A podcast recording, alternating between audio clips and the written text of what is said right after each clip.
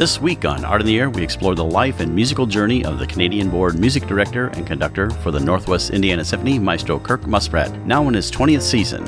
Next, we speak with fine jewelry artist from India to the USA, Stephen Shake. Our spotlight is with Carol Estes for Diversified Artist Visionaries November exhibit at Wild Rose Brewery. Express yourself through art and show the world your heart. Express yourself through art and show the world your heart. You're in the know with Esther and Larry. Art on the air today. Stay in the know with Larry and Esther. Art on the air our way. Express yourself through art and show the world your heart.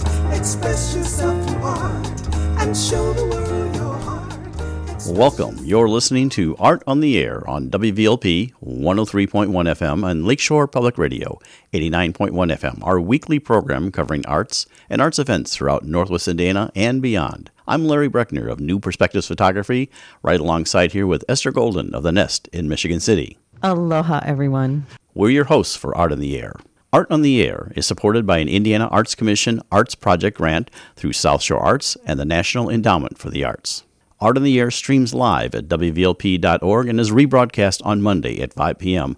Plus is also heard on Lakeshore Public Radio, 89.1 FM every Sunday at 7 p.m., also streaming live at lakeshorepublicradio.org and is available on Lakeshore Public Radio's website as a podcast. Our spotlight interviews are also heard Wednesdays on Lakeshore Public Radio. Information about Art on the Air is available at our website, brech.com slash AOTA. That's brech, B-R-E-C-H dot com slash AOTA. That includes a complete show archive, spotlight interviews, plus our show is available on multiple podcast platforms, including NPR One. Please like us on Facebook, Art on the Air, WVLP, for information about upcoming shows and interviews. I'd like to welcome to Art in the Air Spotlight someone who's been on our show for various other things, but she's going to represent a different group. That's Carol Estes. She's going to talk about the group. Uh, well, it's nicknamed Dave, and she's going to explain the whole title, how it's changed from uh, strictly a Dyer-based thing to now something more. And they've got an upcoming call for art for exhibit that's going to be at the Wild Rose Brewing Company. And tell us a little about the history. Carol, welcome back to Art in the Air Spotlight. Aloha, well, Carol. Thank you for having me back. Uh, uh, the um, the group is a nonprofit group, and it started in 2012 as the Dyer Arts Visionaries. And it was uh, based out of Dyer, and it was designed to connect the art and artists with the day, the um, Dyer community in Indiana. And then as uh, the membership grew, uh, so did our vision for exhibiting and going outside that area. So now uh, we be, uh, have uh, changed our name to Diversified Art Visionaries, and we can be found at diversifiedartvisionaries.org. And uh, we're basically consider ourselves like a collaboration of artists that um, present uh, exhibits and shows. And uh, we're always looking for new venues to uh, exhibit and do. But uh, that's uh, basically what we do. And we love to uh, share our visions with the communities in the area. So, how many members do you have in Dave? Uh, we we have probably uh, about twenty five or thirty. Uh, the membership does change, uh, flex in and out, uh, but it's been a little difficult with uh, with COVID. And um, but we have about that many active members that represent Michigan, Indiana, Northwest Indiana, and Illinois. So we cover a, a good uh, area of, of the art space, and we're always encouraging people to uh, look us up and see what we do and uh, join our group. So you have a call to artist out for this next show that's going to be at the um, Wild Rose Brewing Company, and it's called Nothing in Return. Can you? One, I would love to know if yeah. the submission date passed, and you explain what you're looking for.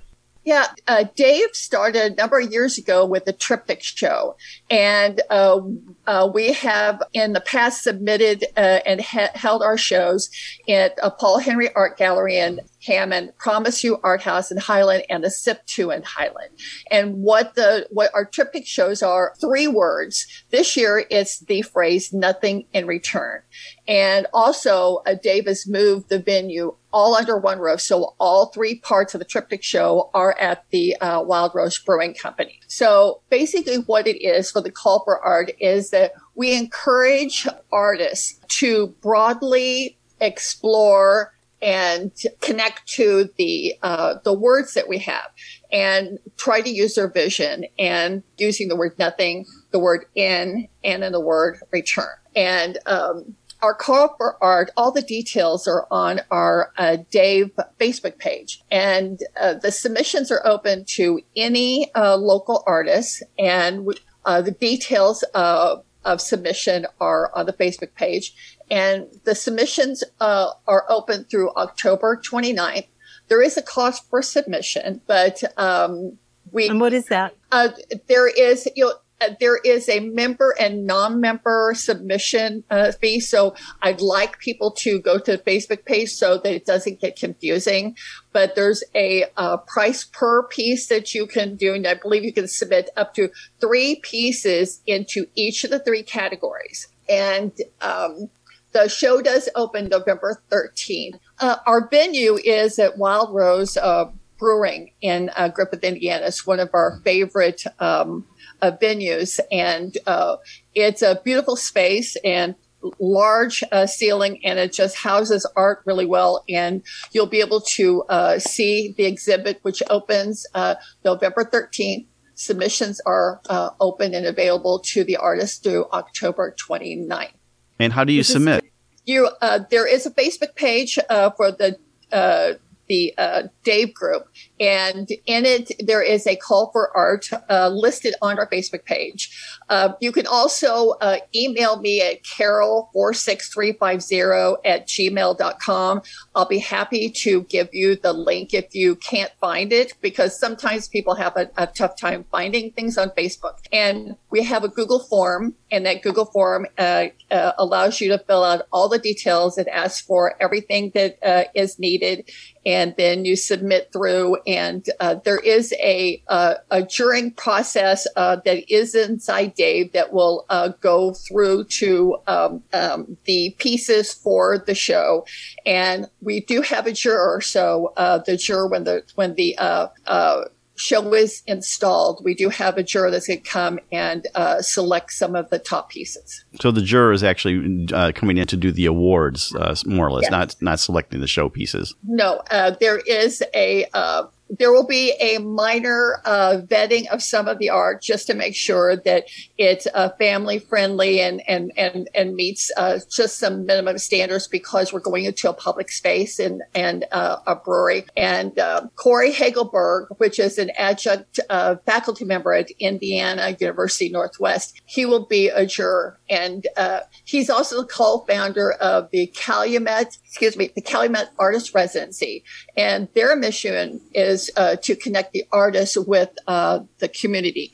And so uh, we're anxious for him to come in, and uh, he will be uh, putting together some monetary awards.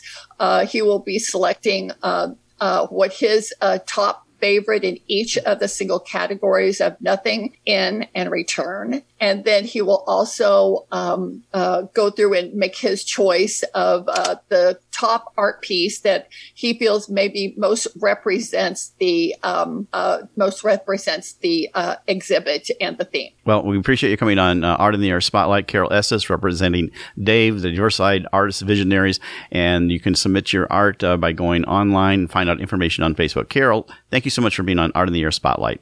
Thank, Thank you, you. Carol. You're listening to Art on the Air, WVLP 103.1 FM, and on Lakeshore Public Radio 89.1 FM. And we'd like to welcome to Art in the Air a native of Crowsnest Pass, Alberta, Canada. Today's guest has had his early training as a pianist. Then, after leaving Alberta, he studied in St. Louis, New York. Now is recognized as one of the outstanding figures in a new generation of conductors. He has garnered international critical acclaim as a born opera conductor, serving as music director and conductor for the New Philharmonic and DuPage Opera Theater, and of course for the Northwest Indiana Symphony Orchestra. Please welcome to Art in the Air Maestro Kirk Muspratt. Hi, Larry. Hi, Esther. Hi, glad to have you on. Well, what we like to start off, Kirk, is talking about your background, kind of like your origin story. I always like to say how you got from where you were Yeah. To where you are now. So tell us a little about yourself. Uh, I'll try to do it quickly because it's kind of a long story. So I grew up in a little coal mining village called the Crowsnest Pass in the Alberta Rocky Mountains.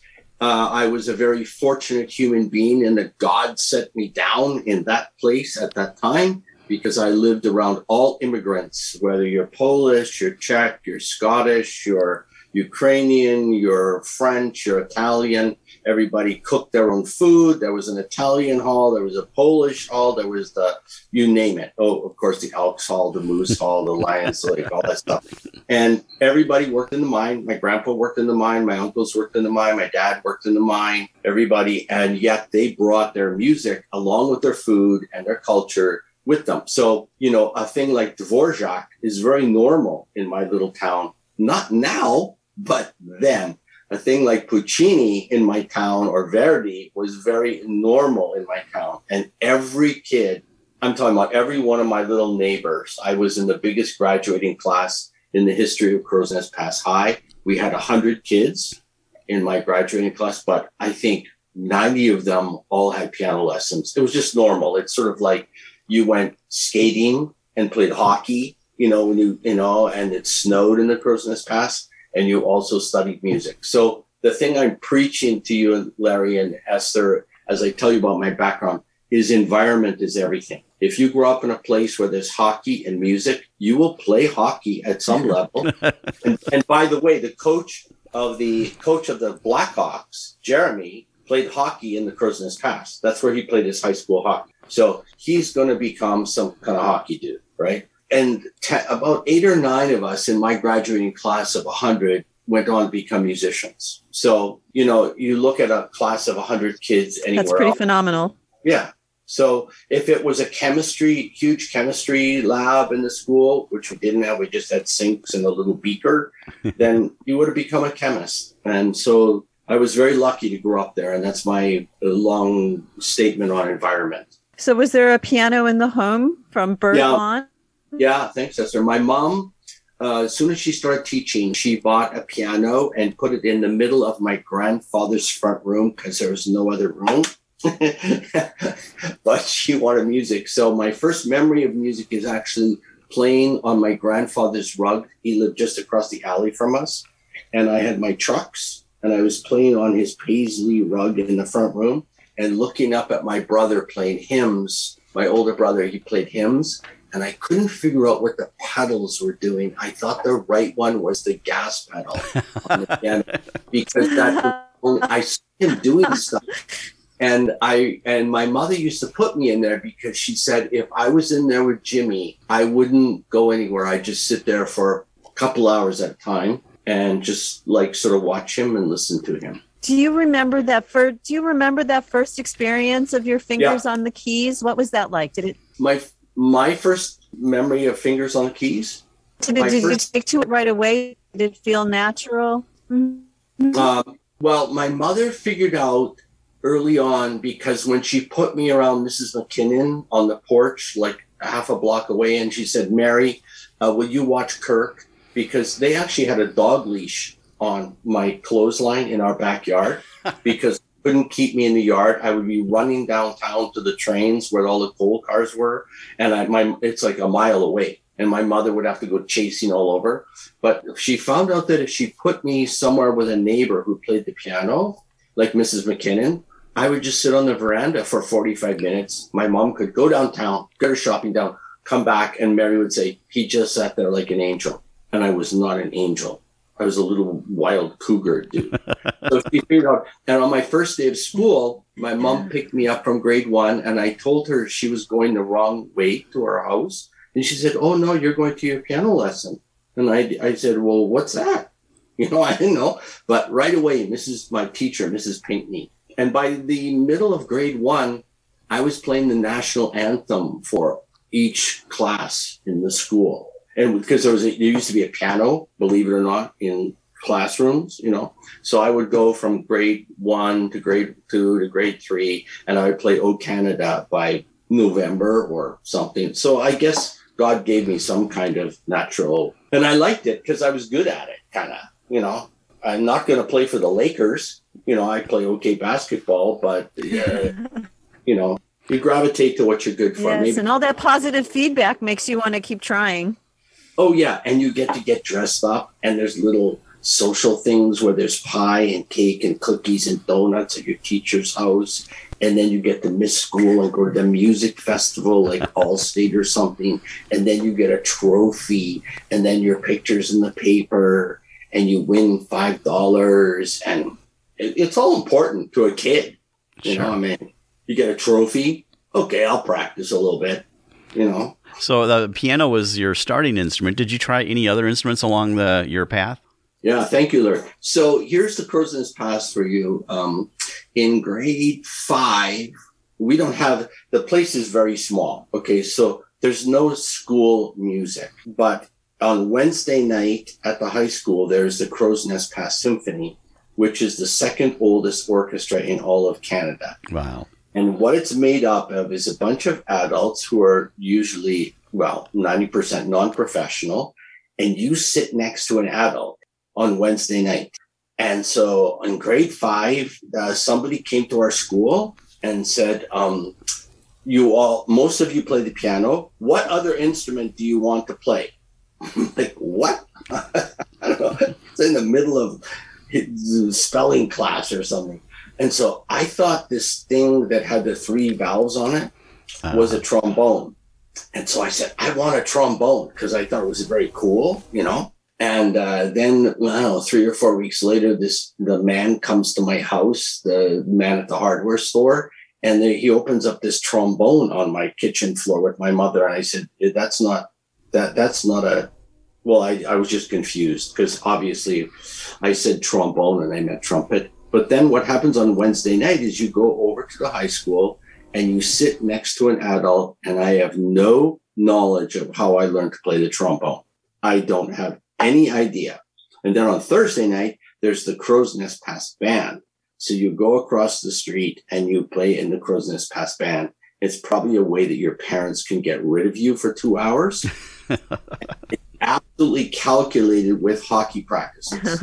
So often I would show up later in my life in my sweaty hockey uniform, playing trombone for an hour and 45 minutes on Wednesday and Thursday nights. And I would go to my piano lessons too in my sweaty hockey uniform. Did you miss the opportunity of not doing trumpet as opposed to trombone? Oh no, if, I don't know if you know my face, but I have very thick lips.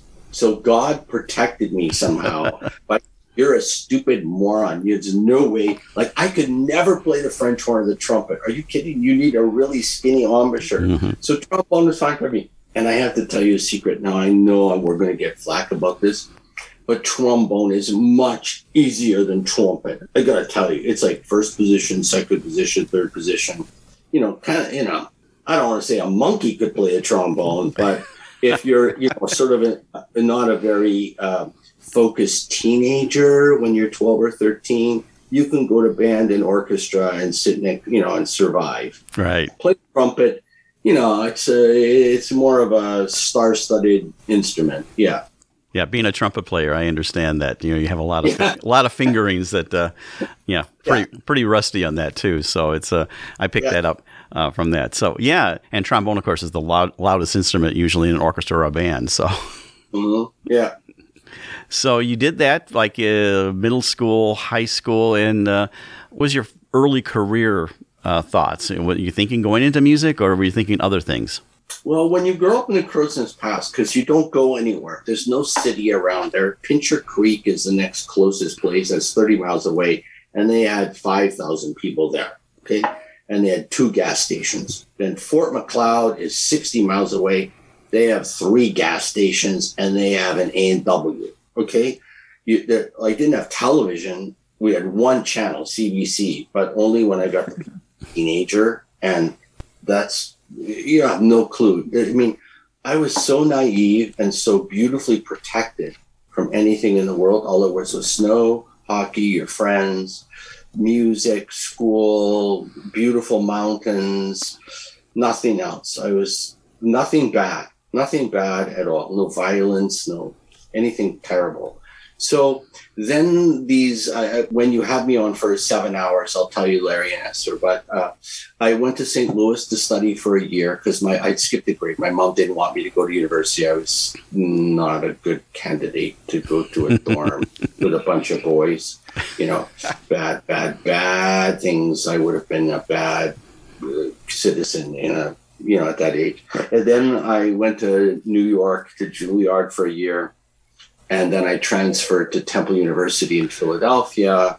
And then I went to school in Vienna for conducting, and then I worked in Germany for two years. And then I went to St. Louis to work for the St. Louis Symphony for three years. Then I went to the Utah Symphony to work for two years. Then I went to Pittsburgh to work for the Pittsburgh Symphony for five years.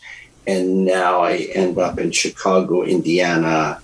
So it's a very you know those things in life where you go i don't really know it's like getting on the airplane. You don't really know what's going on but you're in the seat you know? It's like okay. You know i go to a blackhawks game once or twice a year and well it's all, all, one big great adventure anyway. Yeah I, I never would believe that i would have ever ended up in chicago with my favorite hockey ever. It's just like huh?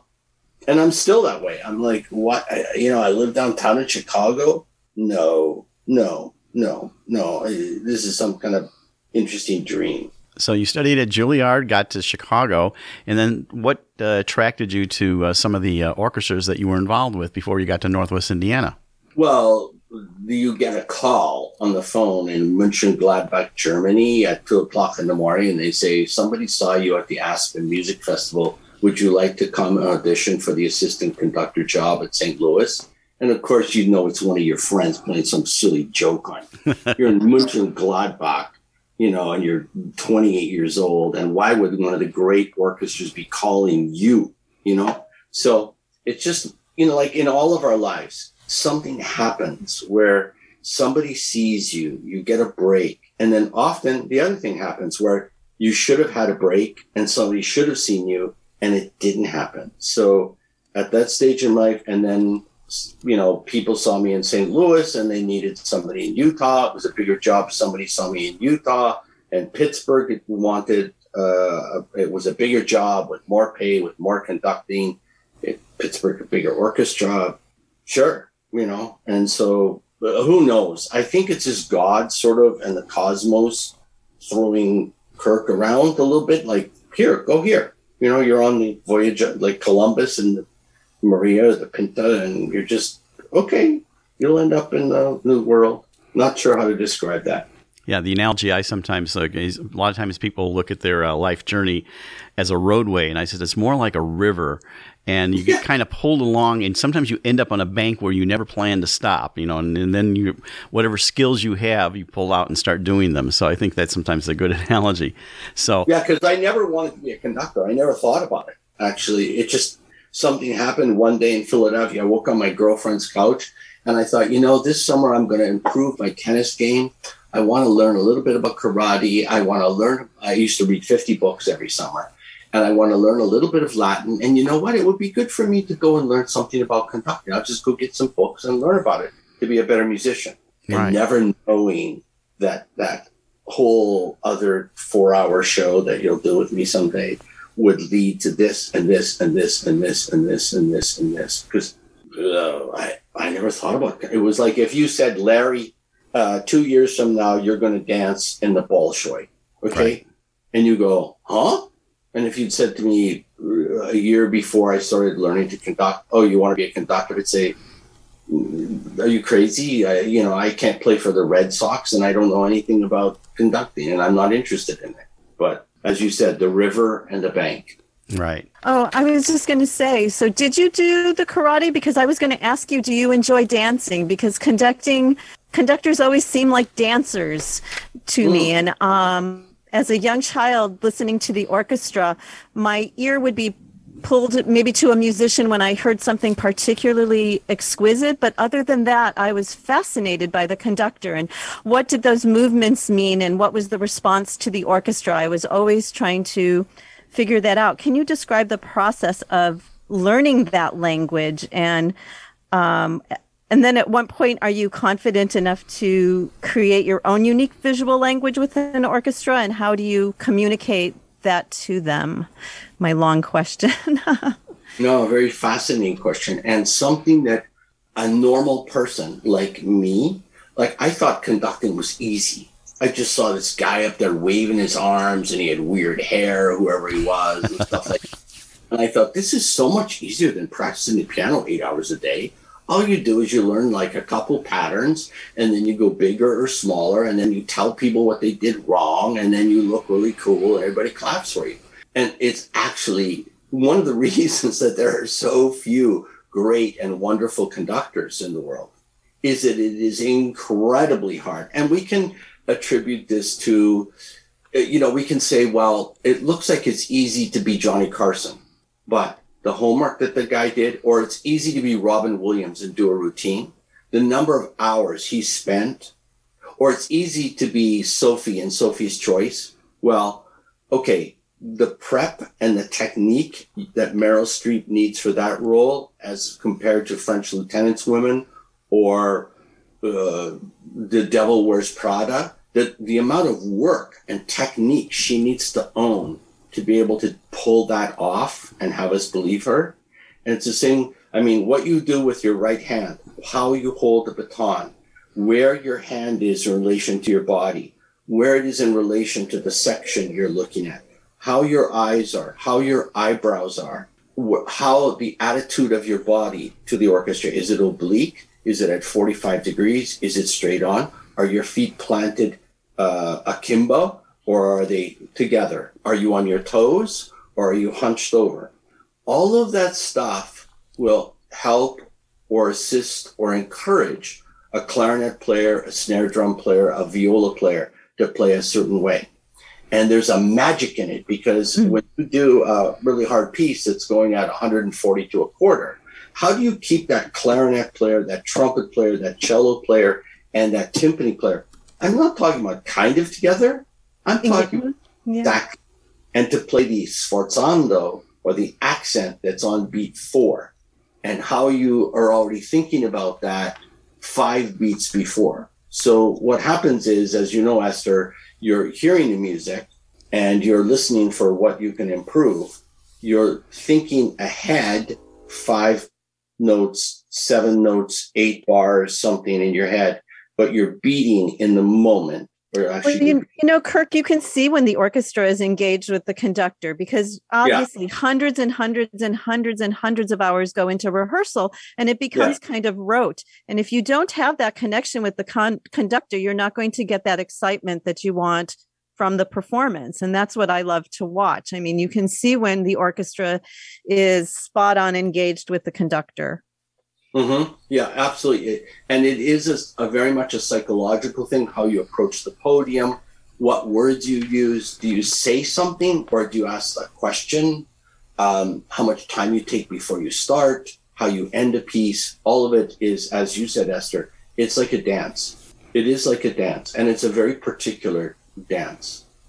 So, um, so how do you then? How do you riff on everything that you've learned? How do you develop your unique visual language? Uh, it takes a long time.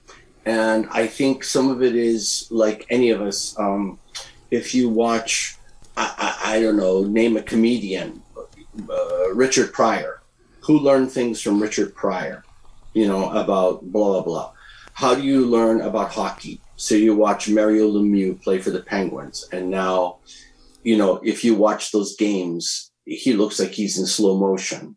You know, Richard Pryor's comedy might not work today, but all the people that learn from him. So you watch the great people, and of course, it some of it's just in, you have to intuit it.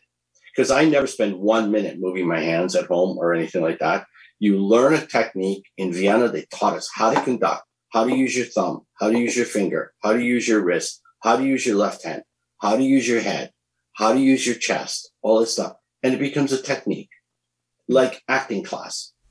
My You're, question, uh, Kirk, is uh, because we're getting down to about the last three minutes here, is what brought yeah. you to Northwest Indiana? And of course, there's a couple anniversaries coming up uh, with your upcoming season. So let's uh, talk about those two things. First, what's brought you to the symphony in Northwest Indiana? And, you know, you've got a special anniversary for yourself and for the symphony itself. thanks, Larry. Yeah, uh, I was like one of those, uh, as we say in German, Zukunft, like just, you know, what happened? I'm sitting at my desk in Pittsburgh one day and I get a call from Indiana. People had seen you, had talked about you. Would you like to come and audition for the Northwest Indiana Symphony Orchestra? And I was like, uh, yeah, okay, you know. And I don't know if I'd ever been in Indiana before, unless I was driving through it. So, you know, I had to do some homework on this, like crossroads of America. You know, I mean, I knew about IU and stuff. So yeah, it's going to be my 20th anniversary. It's very special to me, of course.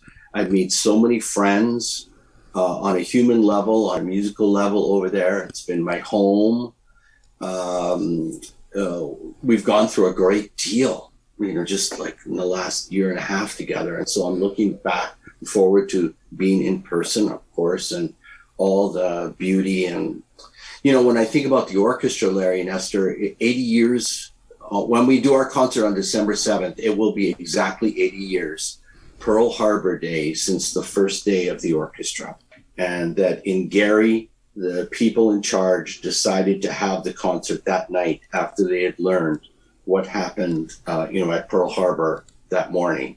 And, and Gary was um, so instrumental in the war, so instrumental in the future of America still is, and and uh, we're going to start the concert with uh, the Star Spangled Banner. Well, that's appropriate. Well, we just have a couple moments here left, uh, so I just wanted to say that the Holiday Pops concert, uh, you have three performances December 7th, 9th, and 10th, Living Hope yeah. Church. And then you also have uh, other things in the season. Quickly, in the last 30 seconds here, tell us about what you have planned for the rest of the season. Yeah, so this concert, uh, the next concert is called Rock and Blue. It's Rachmaninoff and Rhapsody in Blue. It's a crossover concert as it has uh, Rachmaninoff and Gershwin and Copland, but it also has Horner and John Williams. Uh, there's a wonderful Anne Frank concert that um, our chorus director, our amazing Nancy Menk, is putting together. And the piece is about the diary of Anne Frank. We're going to do a movies concert later in May which has, uh, well, you name it, Independence Day, Captain America, Die Hard, you know, stuff like that. And then we're going to do a sort of, you know, a rock and roll show, but uh, looking back at James Taylor, Carole King, Jim Croce, uh, Gordon Lightfoot, Canadian. Hello. Um, yeah, we're going to do that. So hopefully something for everybody, Larry. That's great. Well, that's uh, Kirk Muspratt, the maestro from the Northwest Indiana Symphony Orchestra, also the New Philharmonic and DuPage Opera Theater. Uh, thank you so much for coming on Art of the Air. And you can find out more about uh, the symphony online at uh, northwestindianasymphony.org. Thank you, Kirk, for coming on yeah, Art on the Air. Fabulous. Thank you. Thank you, Larry and Esther. Have a great weekend. You as well. You're listening to Art on the Air, WVLP 103.1 FM, and on Lakeshore Public Radio 89.1 FM.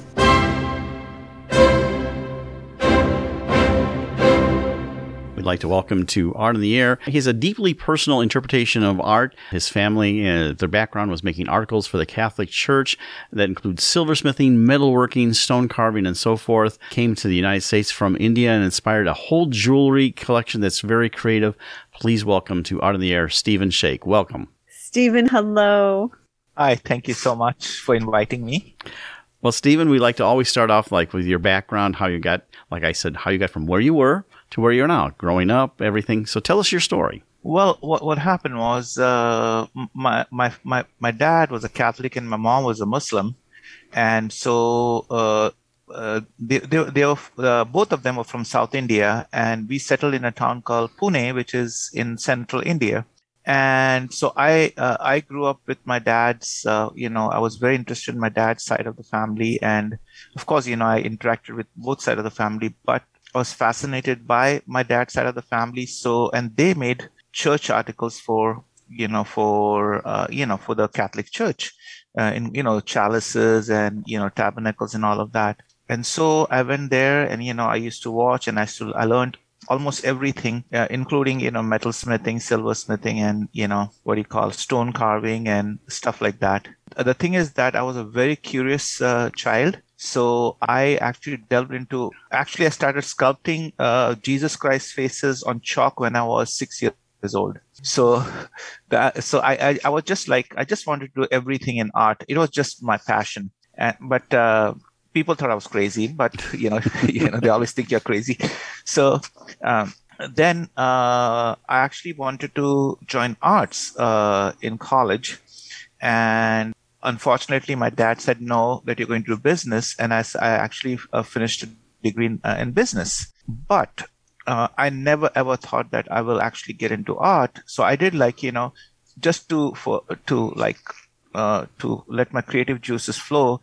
I actually uh, made wall clocks uh, in India. Then I made what do you call other stuff? You know, like um, I was actually into clothing, making uh, really funky clothing in India, and yeah.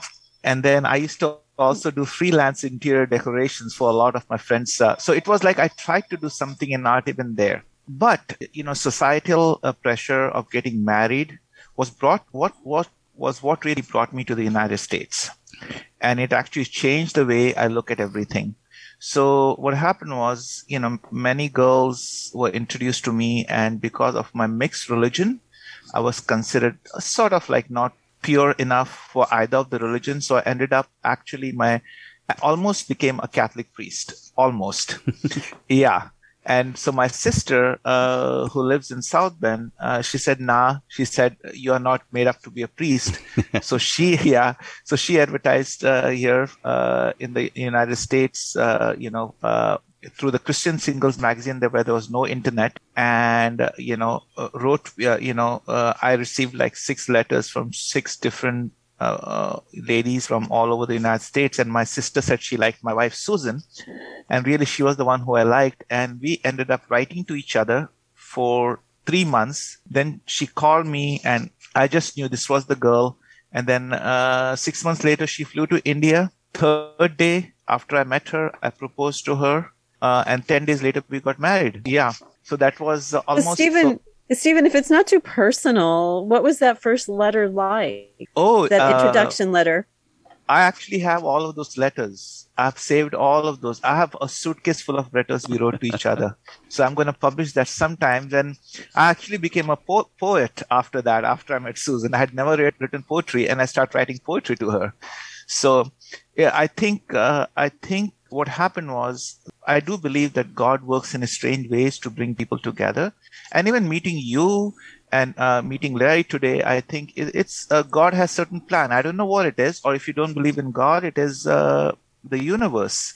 And so I've always believed that there's always something to it. And so I believe that Susan was made for me. And I don't know if Susan will agree, but I was made for her. So,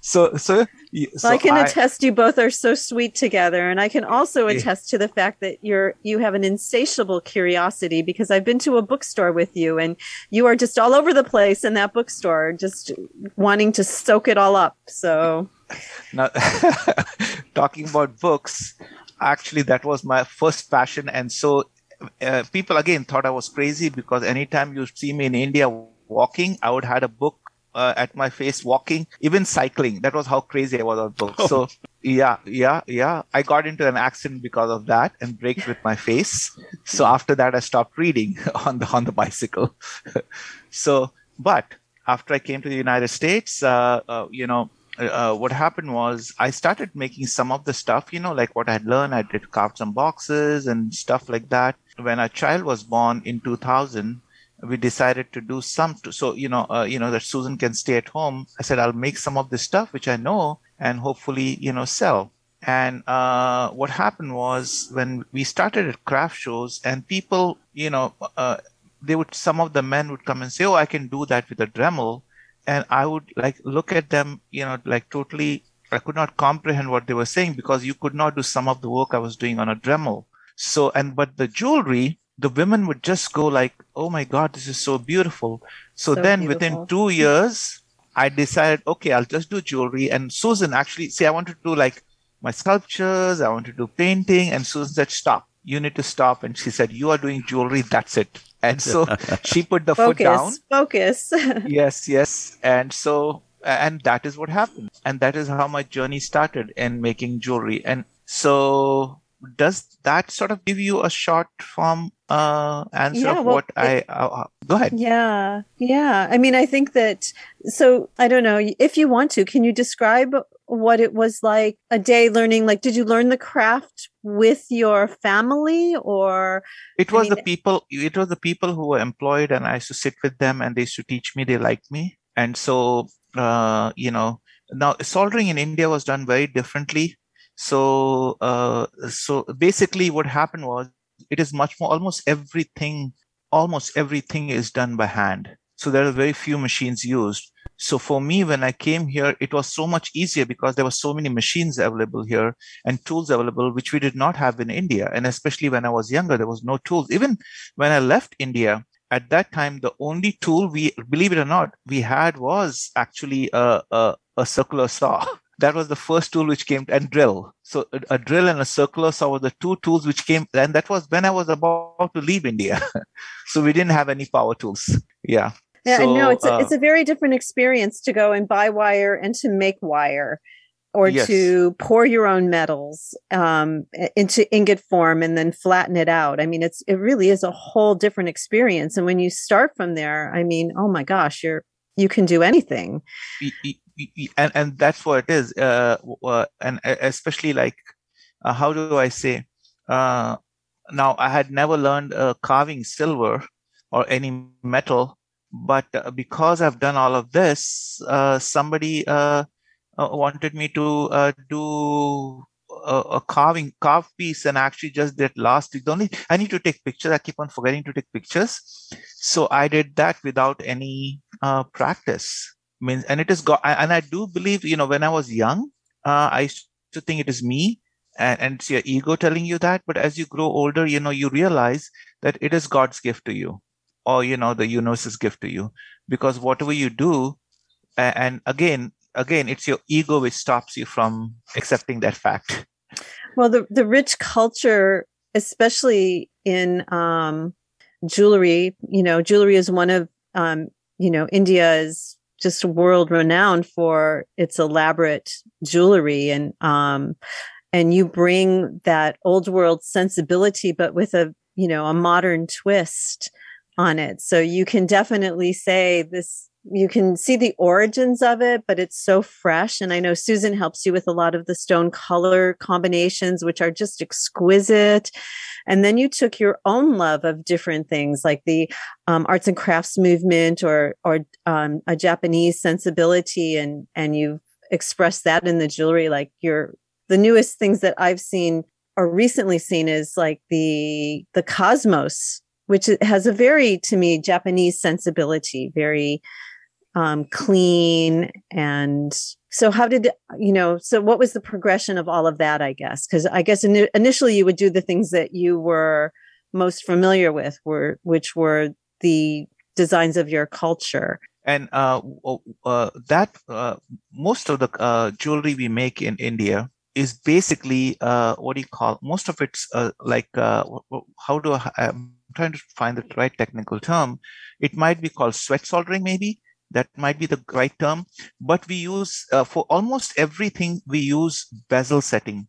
We rarely rarely ever use uh, prong setting. So for me uh, actually believe it or not uh, i can set a bezel uh, in uh, in like believe it or not in like 15 seconds flat while a prong will take me probably five minutes.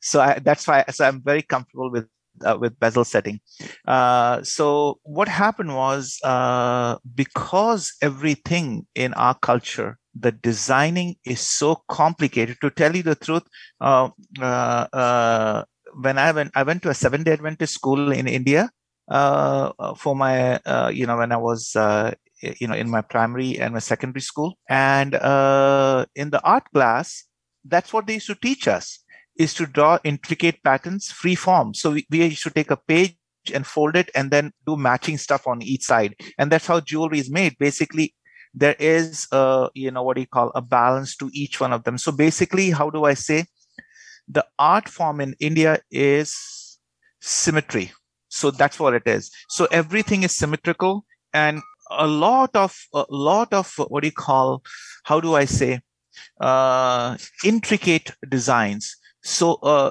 like uh any intricacy uh, is actually appreciated. While if you go towards some uh, like uh, any like straight lines and they say ah it's a very simple piece. And uh, so uh, what happened was when i came here uh, there were two reasons i actually shifted towards the more modern and more contemporary what do you call design aspects of jewelry one was because I just fell in love with Frank Lloyd Wright's homes. so I actually went and visited. Uh, uh, I visited uh, uh three of his homes. Yeah, th- three of his homes. Yeah, uh, the one in uh, in Chicago, one in Scottsdale, and then the Falling Waters. So I visited. Mm-hmm. So but the first one I visited was actually uh, the Oak Park one in this uh, in Chicago, and oh my God, when I saw that, I just said such uh, the simple. It's just the simple the simplicity of the concept itself pulled me towards it. So you know, it's like you know how, how opposites ex- uh, attract. Yes. So it was like you know all this intricate design, and then immediately you see at the simplicity of the design and then you you see the beauty of it and i was just attracted to it and then the second part was uh, was that i could actually make more jewelry doing the simpler pieces than doing the intricate pieces and i could make it affordable and make a little because when i did the jewelry it was really not so much for money but also something to you know share right. but then so- as as you know we I grew older, we needed the money. So I said, okay, need, we need a little extra money. So I needed to make it more simpler. So it all fell into place. So again, like I said, you know how I said the universe plays a role into that. So somehow I ended up at Frank Lloyd Wright's home so that I could switch over to the simpler designs. you know, just love it. You're listening to Art on the Air, WVLP 103.1 FM, and on Lakeshore Public Radio 89.1 FM did Susan work with you from the beginning? How did her her color play no, come into things? She always did the color, always, and I had a, a like a, a, block. I mean, I, I did it for like eight or nine years, and then I actually almost means I could not. My mind stopped working for design, so I actually was about to quit. Uh, and then you know, of course, Abby found out, mm-hmm. and then you know they called me and said, You can't quit. Ask Susan to help you design. So Susan started designing after that. And she does this really weird sketches. Uh, she's not a good sketcher, but I actually know exactly what she wants. And Larry, you wanted to say something? Oh, I was going to ask you.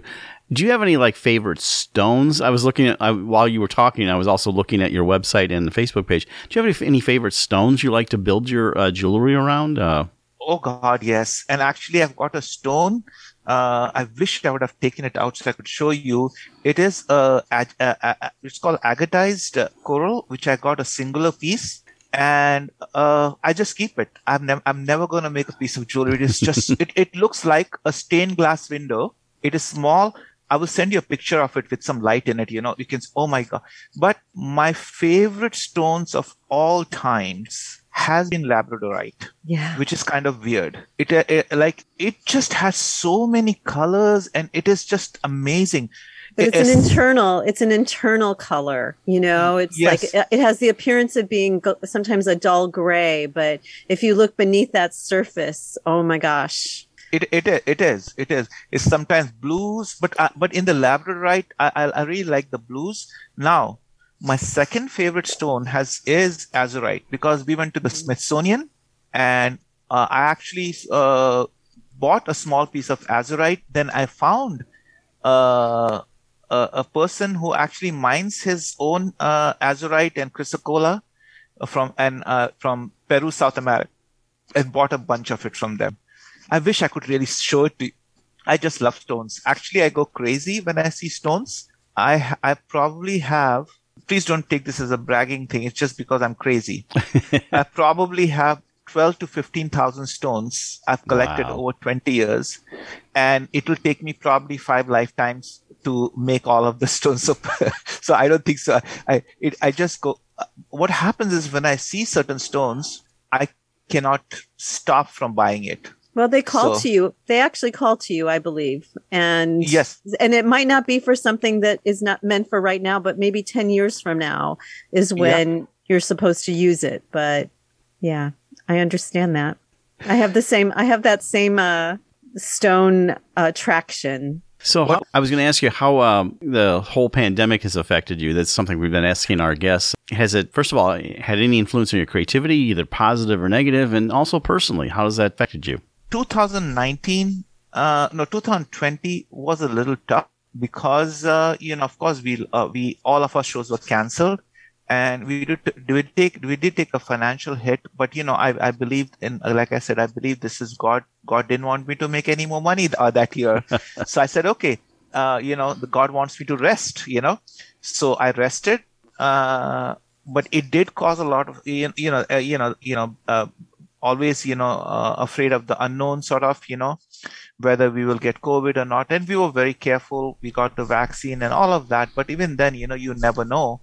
So uh, pers- uh, personally we did uh, lose a lot of friends. I actually lost three of my uh, like family members uh, th- uh, at the beginning of this year uh, in india uh, that second uh, wave but uh, my my, my my mom's youngest youngest brother, my first cousin, and then a, a nephew, within five days of each other. And so, so for me, uh, COVID has uh, sort of made me realize how much we need to care for each other. You know, uh, you know, no, and and especially artists. You know, we need to uh, not only be supportive of each other, but you, you know really care for each other. So that's what it is. So it has it has been really a positive for me in a sense, uh, personally. Uh, I mean, I would say spiritually in that sense. And the follow up to that, what are you looking forward to after we get out the other side of this pandemic? Uh, I always, uh, I've always been a positive person. I've, uh, I don't know why I'm like this. Uh, believe it or not, I'm not afraid of anything. When I say I was stressed out about uh, how it's going to affect us, I was not afraid for me. I was afraid for my, you know, my my child and my, you know, Susan. But I always believe that, uh, y- you know, uh, how do I say, you know, when you are uh, when you are uh, bodybuilding uh, and you're uh, lifting heavy weights, you know, uh, a lot of your muscle cells are destroyed while you're doing that. But that that destruction actually makes your body works harder and it makes it, it actually makes more muscles and you become stronger. So i think uh, from that perspective yes covid has hit us and you know yes it looks very you know uh, bleak but human humans have survived some of the worst things uh, you know and and the key is as long as we love each other and respect each other's opinions and not fight between each other we will be totally be fine. We'll all be fine on the other side that's what I believe. That's a beautiful sentiment. I, I'm very happy to hear that. Is there any unexplored jewelry you haven't made that you're wanting to make? well, I am. Uh, I started making a gold and silver combination, and it's. I just love what you call how uh, gold and silver uh, uh, look together. I actually, what happened was um, uh, this again was because of. Uh, uh, you know, I, I display my work at the Fort Wayne Museum of Art, uh, Museum of Art, and uh, uh, the gold was was a little, uh, you know, economically for us it was a little difficult to make. So then I I said, you know what, let us do silver and gold together. And so that's what I started, and I really love it. The next step is to actually start coloring. Not coloring means oxidizing the silver and doing other stuff. So, how do I say? I'm always, always, like I said, very curious. So I always try to do. Means every year, I, I, I'm I, actually to tell you truth, I'm, I'm so excited sometimes that when I'm doing like I sound like a child, you know.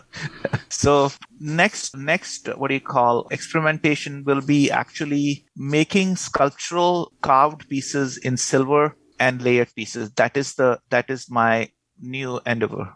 So I I don't know yet. I already did two or three pieces, but uh, we'll see. Are you doing any outdoor markets, Stephen, for the holidays or? last uh, like last saturday was our last one outdoor one. We uh, that the uh, the monument circle art show but it rained out. So but we did not not as good as we, we did normally but we did do good. But uh the next art show will be in uh, lansing michigan. It's uh, you know the uh, michigan state university and then i do a fundraiser for united way which is actually one of my biggest shows so i'm actually you know getting precious and semi-precious stones and larry that is my specialty i can get stones at prices can't even imagine Excellent. Well, real quickly, we're about ready to wrap up. Tell us how people can find your work, uh, website, Facebook, and other things, Stephen. At present, I'm on the website at what do you call at uh, sanmartindesigns.com. But also, you know, like if they uh, contact me and say they want a special piece or any color, they can actually email me direct from there, and I can, uh, if I don't have it, I'll make it for them, and I don't charge anything extra for that. And then, uh, like uh, almost uh, basically uh, i just did finished a course on RhinoGold so i can even do cast pieces but I, on RhinoGold i'm just doing like gold work not silver because it's cost yes but then the fort wayne museum of art actually the lubeznik uh, center uh, is also where my work sells but I, I've, they have not contacted me for some time so i don't know wh- wh- if they need anything and of course the nest you know the nest which will be actually uh, i just finished doing it today so we'll be mailing that tomorrow at the Nest. We really appreciate you coming on Art in the Air. It's Stephen Shake of San Martin Designs, and uh, you can see some of the things at Lubeznik and the Nest, uh, one that's going to be open. Stephen, thank you so much for sharing your art with us on Art in the Air. Thank you thank so you, much, Larry. Stephen. Yeah. Thanks, Stephen. You've been listening to Art in the Air, and we'd like to thank our guests this week on WVLP 103.1 FM and Lakeshore Public Radio 89.1 FM, our weekly program covering arts and arts events throughout Northwest Indiana and beyond. Art in the Air is heard every Friday at 11 a.m. and rebroadcast Monday at 5 p.m. on WVLP Art in the Air streams live at WVLP.org and is rebroadcast on Monday at 5 p.m.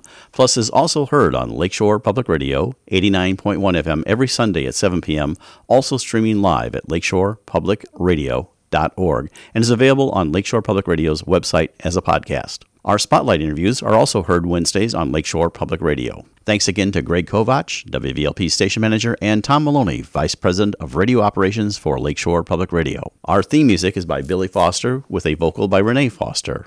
Art in the Air is supported by an Indiana Arts Commission Arts Project grant and the National Endowment for the Arts. Underwriters for Art in the Air, Walt Breidinger of Paragon Investments and Mary Levan, Arts Patron. Art in the Air is always looking for financial support. We'd like to thank our current supporters. If you're looking to support Art in the Air, Esther and I especially would invite you to become an underwriter of this program in particular.